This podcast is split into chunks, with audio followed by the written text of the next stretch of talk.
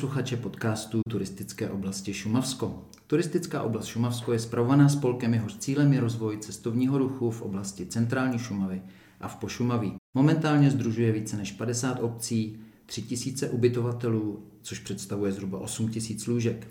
Geograficky oblast zahrnuje i kus chráněné krajinné oblasti a Národního parku Šumava. Jmenuji se Roman Žaloudek a v dnešní epizodě si budeme povídat o Šumavě, o výletech, o jejich plánování, o výletech s profesionálním průvodcem, o jedinečných šumavských místech, o jejich energiích, o fenoménu zvaném Zlato na Šumavě, o historii a zaniklých obcích. Mým dnešním hostem je známý šumavský průvodce, šumavský rodák, dlouholetý spolupracovník Národního parku Šumava v projektu Průvodci divočinou, autor několika knih o Šumavě, ve kterých se dělí o svoje zážitky a vybrané trasy a hlavně doporučuje návštěvníkům Šumavy, co by jim nemělo uniknout. Vítám profesionálního průvodce, rodáka z Lenory, Josefa Pecku. Zdravím vás, Josefe, a děkuji, že jste si udělal čas. Dobrý den, já vás také zdravím. Moje první otázka.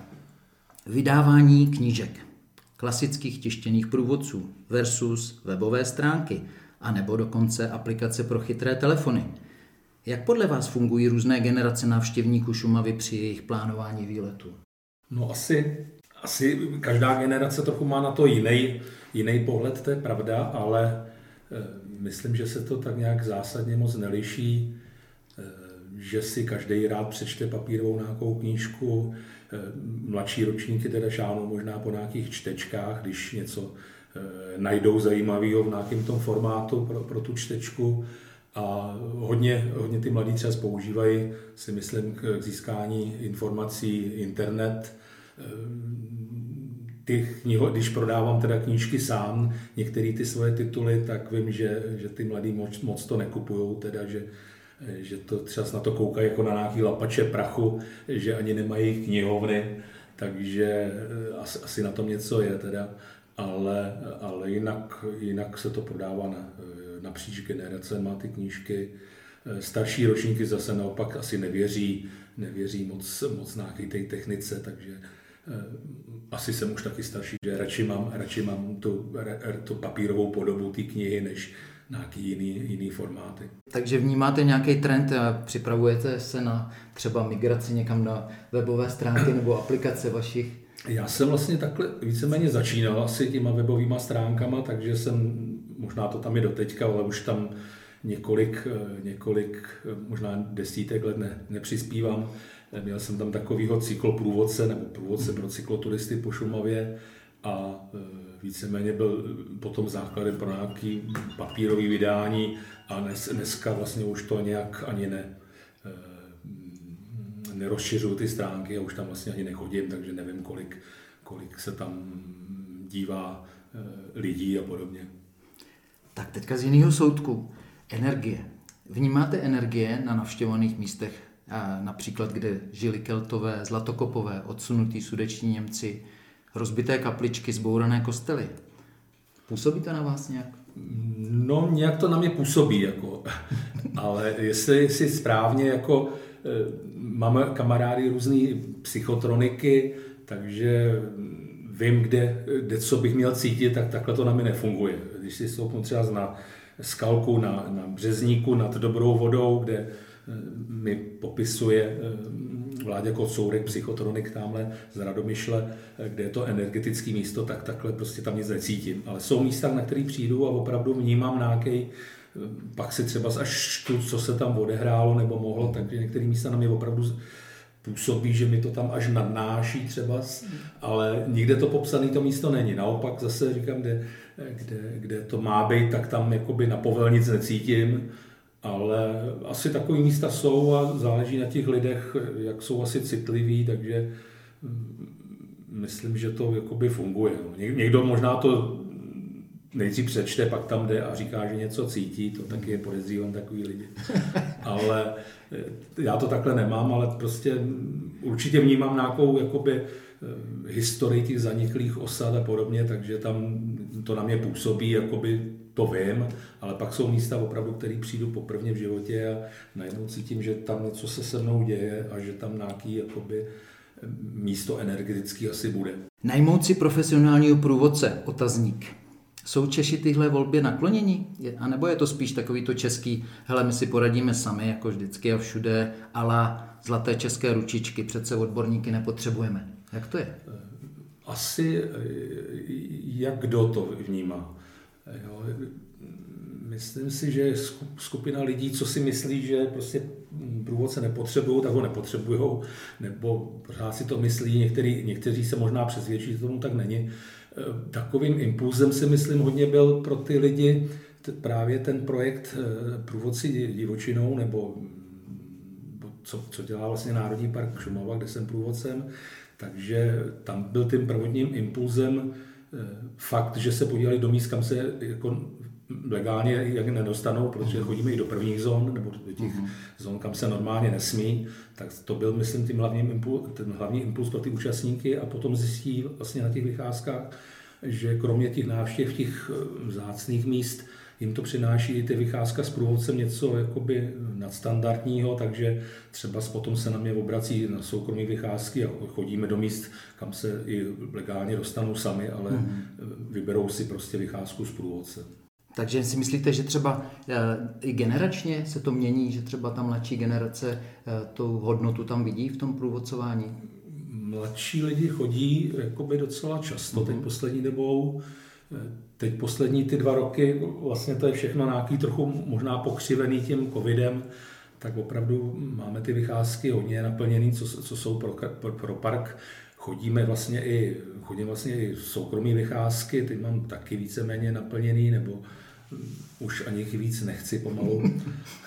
A e, takže to bylo, to bylo způsobené tím covidem, ale jako ty lidi se naučili a, a chodí, vrací, mám skupiny, které se mnou třikrát, čtyřikrát, uh-huh. pořád říkají, že příští rok zase přijdou, takže uh-huh. prostě se to naučili a prostě musí za to zaplatit, strávím tam s nima celý den, takže něco za to musí dát. A můžu se zeptat, eh, co se týká cizinců, máte i jako na těch svých procházkách cizince, eh, nebo, nebo se to tady na Šumavě? Je, je to ve směs jakoby mm, místní lidé, nebo tuzemský lidi, eh, Češi, občas tam zatoulám, měl jsem tam Poláky, měl jsem tam jednou jenom Němku vlastně, a jinak tyhle ty projekty vlastně byly, byly se zúčastnili jenom čeští, Soukromou jsem měl dokonce Japonku vlastně, ale to bylo, to bylo s tlumočníkem, s Robinem Eřmanem, známým, známým tlumočníkem, takže tam bych se asi nechytal z japonštině. Takže i Japonka, která byla vlastně poprvé vůbec z Japonska, tak byla se mnou na vycházce na pošumovské divočině. Krásný. Ztratil jste se někdy na Šumavě? Nebo jste byl někdo blízko ztracení? Já vždycky říkám, že na Šumavě se nejde, nejde ztratit, zabloudit, ale že občas člověk vyjde eh, jinde, než čekal. Jo, takže to se občas přihodí samozřejmě. Dneska, dneska, eh, dneska to je možná eh, výhoda těch chytrých telefonů, že jsou tam většinou nainstalované mapy, takže vlastně ani zabloudit nejde. Jako no spíš jako přijdete někam a je tam, najednou je tam ohradník a je tam, jsou tam bejci, takže to třeba nečekáte, tak to musíte obejít a podobně. Takže spíš takovýhle nějaký překážky, nebo je po deštích rozvodněná řeka, kterou normálně brodíme, najednou zjistíte, že by tam bylo popás, tak, tak to musíte někudy jít jinudy ale že by člověk zabloudil a vůbec nevěděl, kde je, tak to se mi, to se mi nestalo. A v profesionálním průvodcování řešíte nějak složitě logistiku? Berete všechny jako zákazníky nebo si je nějak vybíráte? To, to je otázka. Jako. A co, co se týče Národního parku Vycházky do divočiny, tak tam samozřejmě je to přes e-shop, tam se, kdo se přihlásí, zaplatí, tak jde. Mm-hmm. Když jsme měli některé trasy jakoby těžší, eh, třeba s lezli jsme stěnou nad, jezerní stěnou nad Černým jezerem, mm. kde jsme psali, že vyžadujeme nějaký ten horolezecký stupeň, nebo opravdu, aby jsme odradili nějaký třeba s lidí, kteří by to nedali. Ale co se týče soukromých vycházek, tak si vlastně různí lidi, nevím do poslední chvíle, kdo přijde, jak, na, jak jsou na tom se svojí fyzičkou a podobně takže tam si ne, ani nemůžu vybírat, vždycky jim nastíním akorát, kudy se půjde, jak se mají oblíct, jak to je asi dlouhý a musí ten, záleží na tom vlastně, jak se k tomu postaví ten účastník, jestli jestli to zhodnotí správně tu situaci a jestli, jestli na to má nebo nemá. A už se vám stalo, že právě kvůli tomu, kvůli té různorodosti věku, zájmu, fyzické zdatnosti se vám stalo, že jste se jako profesionální průvodce takzvaně opotil, že jste měl nějaký jako kdyby konflikt nebo situaci, kdy ta skupina nebyla schopná pokračovat?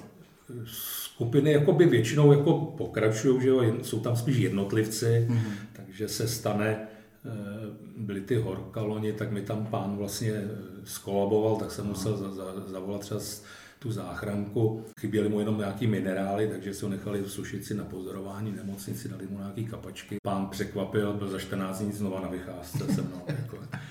Jinak třeba s, možná trochu specifický čas se ke mně hlásí, eh, hlásí na ty team buildingy, které jsou možná teď populární, tak to jakoby občas jakoby trnu, co se tam objeví za lidi, protože třeba ten vedoucí té skupiny to myslí dobře, ale většinu třeba z té party to vůbec nezajímá a e, to mi potom taková vycházka nebaví. Jako. Rozumím. Zmínili jsme e, ten e, hodně známý program Průvodci divočinou Národního parku Šumava, ale možná máme posluchače, který o něm ještě neslyšeli a mohli byste ten program zkusit třeba krátkou formou představit? Ten program vzniknul, já nevím, někdy před 16 lety, tuším, a vlastně ten nápad, nápad s nápadem přišel Národní park nebo zpráva Národního parku, eh, vychovala si nebo vyškolila si svoje průvodce, bylo myslím tři, třikrát to školení, takže si eh, jakoby ty průvodce mm, vyučila, nechala je udělat nějaký ty testy, eh, zkoušky. A z začátku to bylo tak, že ty průvodci byly organizovaný v určitém spolku, a park byl jenom partnerem a před pár lety se to změnilo, vlastně všechno řídí park a e, my jsme, my jsme vlastně takové na smlouvu s tím parkem vlastně průvodcujeme vlastně na smlouvu. A chodí se, chodí se vlastně do jak lokality v Národním parku, tak v chráněné krajinné oblasti. E, musí se ten účastník zaregistrovat na stránkách parku na ten výlet, zaplatit vycházku. Eh, jsou tam omezený eh, počty účastníků, to znamená, eh, vlastně ta zpráva před tím spuštěním té trasy rozhodne podle stupně ochrany, podle výskytu živočichů, kolik mm. asi lidí tam může. To znamená, bývá tam od 8 do 11 lidí, kolik termínů se tam dá chodit, třeba z dvou do, nevím, do 8 termínů Eh, se vypíše tolik, tolik termínů a ty lidi se potom, potom tam hlásí. Může se chodit v nějakým určitým časovým období, to znamená v místě, kde je třeba z Tetřev, se chodí až po tom 15. červenci a eh, chodíme, my to chodíme vlastně ty vycházky eh, pro ten park do konce října. Takže většina, většina těch vycházek je od, od půlky července do, do konce října. A vy už jste trošku na to odpověděl. Ten přínos pro ochranu přírody? Přínos pro ochranu přírody je vlastně nějaká taková osvěta mezi, mezi těma účastníkama, aby, aby se vlastně ten účastník na vlastní oči seznámil s, to, s tím vývojem eh, v té přírodě, v těch nejcennějších územích.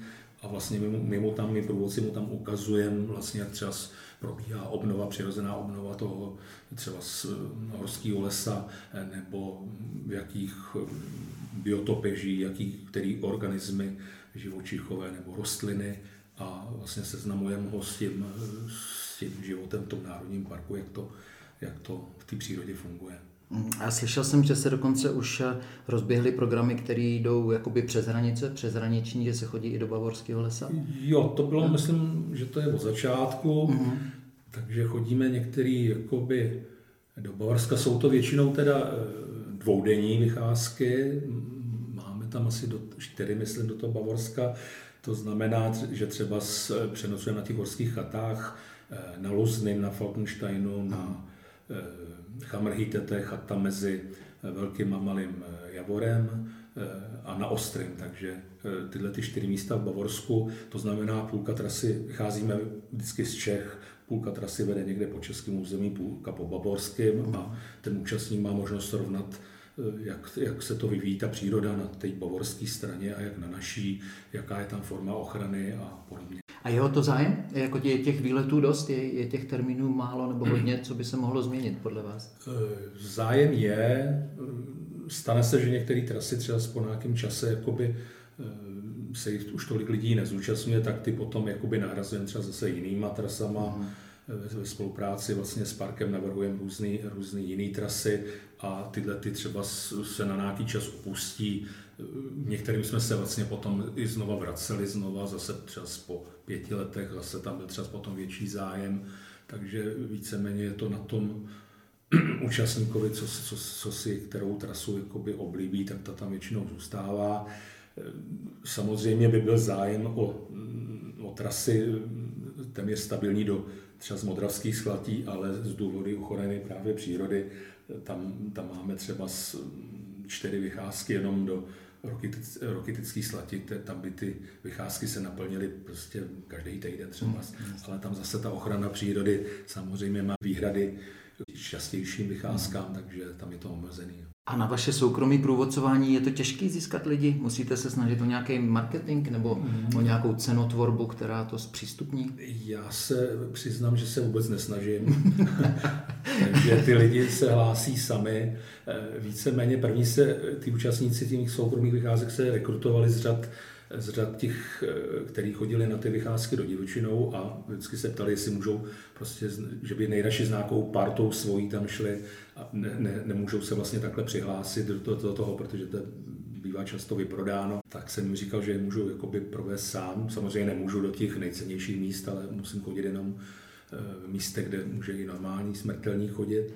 Ale prostě se to plní a ty si zase řeknou mezi svýma kamarádama a takhle, takže víceméně se, se hlásí eh, jakoby noví a, a ty, ta starší jakoby klientela zůstává další roky, my zase vymýšlím nějaký nový trasy, takže víceméně nikde neinzeruju, že, že dělám vycházky, ale víceméně se to vyvíjí jakoby nějak tak samo. A jaký je ideální návštěvník pro vaše vůdcované výlety? Ideální návštěvník je hodně člověk, který, který se hodně zajímá o tu přírodu, mm který o tom i něco ví. Možná, je pro mě dobrý jakoby zákazník, který ví víc než já. jo, tak takový opravdu, který, který to zajímá. No, takže to, to, to je ideální zákazník nebo účastník té výpravy. Tak, teď úplně jiný soudek. Zlato, fenomen. Zkoušel jste někdy sám rejžovat? Já jsem osobně neskoušel rejžovat, rejžovat zlato. Eh, mám teda kamarády, kteří se tomu eh, věnují. Eh, nevím, jestli to je dneska jakoby po těch zlatinkách ještě jakoby zajímavý, protože třeba kamarád mi ukazoval i valonky zlata, který mhm. našel, takže myslím, že to je zajímavější sbírat po větších kusech, než se zabývat zlatinkama. Ale jako to zlato, zlato tady je a určitě to je zajímavé. Jsou i vlastně Národní park dělá různé projekty, mm-hmm. kde, se, kde se může zúčastnit vlastně člověk rýžování zlata. Na těch našich vycházkách to neděláme, ale asi by to nebyl problém. Kamarád by mě zaučil, zaučil a je, je, to, je to otázka nějaký zručnosti, cviku a je to samo. V každém tom nějakém potoce prostě to zlato je a, a říkám, i ty, i ty valonky jdou najít. A když vidíte lidi, kteří se potulují s detektorama, co si myslíte o nich?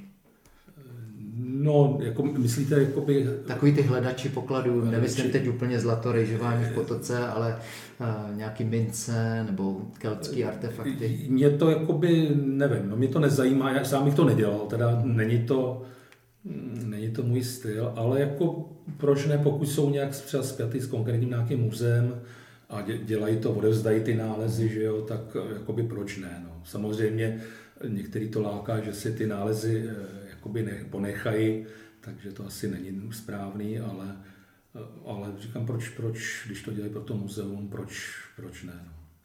Tak ještě by mě poslední z těch zlatých otázek zajímal váš názor, když se po revoluci tady objevili ty američani a proskoumali celý okolí Kašperských hor a údajně je tam 120 tun nevytěženého zlata.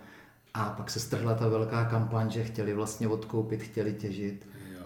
To vzpomínáte na to? Vzpomínám, to bylo někdy v roce 93, vlastně se proti tomu byly takové protesty, vlastně si, myslím, že to byla česko-kanadská společnost mm-hmm. Bohemia Důlní, nebo jak se jmenovali. No, takže v té době se to zarazilo, pak ten nápor byl před pár lety zase znovu, mm-hmm. se to nějak otevřela ta otázka. Já jsem proto, aby se to samozřejmě netěžilo.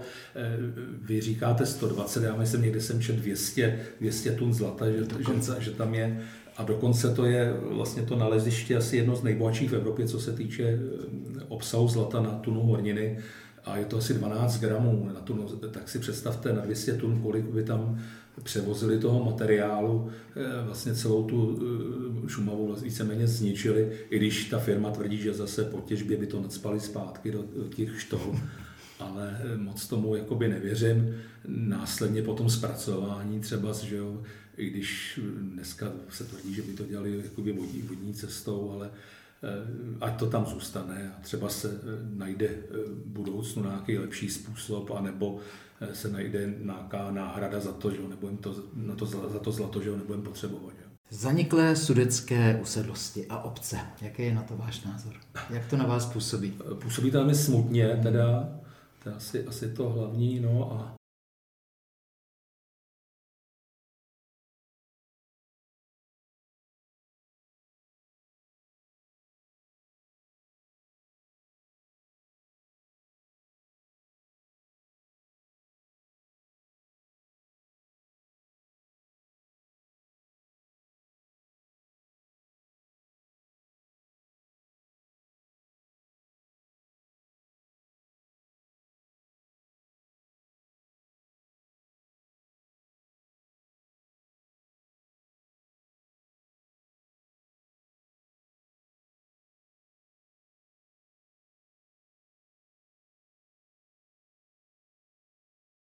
kolaborovali s těma nacistama a pak si chtěli dělat prostě nějaký, eh, nějaký to svoje nový ego, eh, takže eh, myslím si, že, to, že ani ty rozumní lidi po té válce nebyli pro nějaký jakoby, na nějakou tu kolektivní vinu, ale prostě měli se potrestat ty nacisti a ty, co působili to, to zlo a podobně. Hmm, to mě mluvíte z duše, já o tom přemýšlím podobně.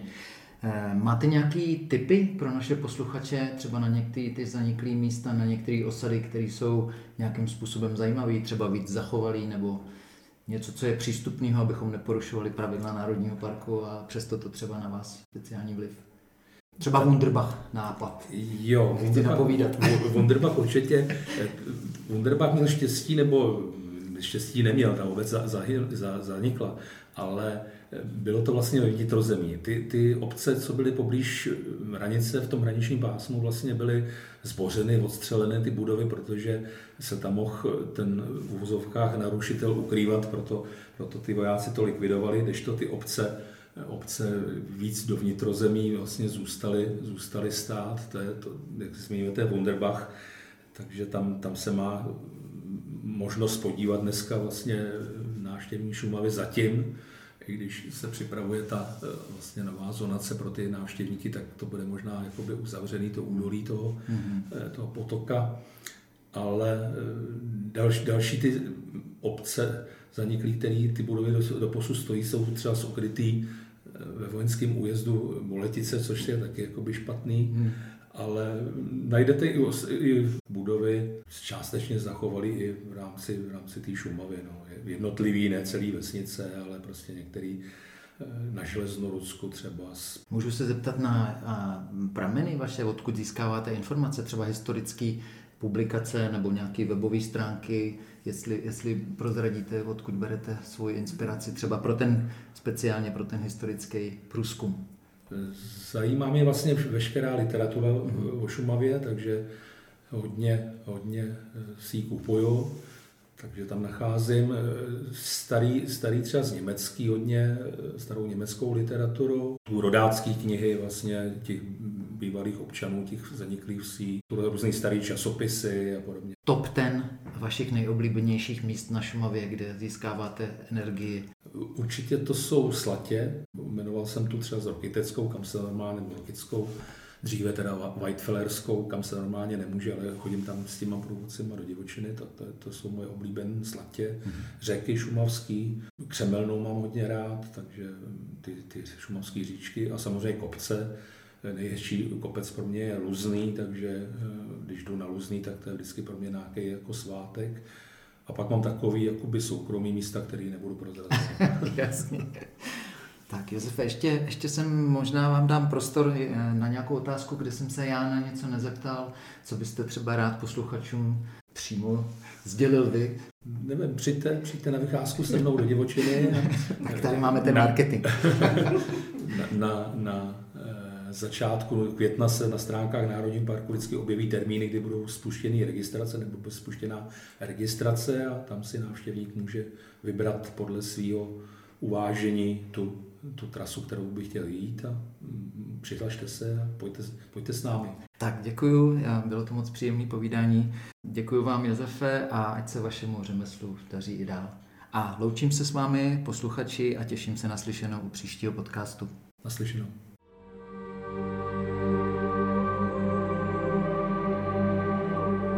Turistická oblast Šumavsko, kraj Šumavy a Pošumaví se těší na vaši návštěvu. Krásná příroda, horské hřbety, voňavé louky, koupání, zážitky, adrenalin. To je Šumavsko, podmanivý kout na jihu Čech. Ta pravá destinace pro pohodovou dovolenou, nabitou dobrodružstvím, relaxací i poznáním. Všechny typy naleznete na www.sumavsko.cz Šumavsko. Hmm, tady je dobře.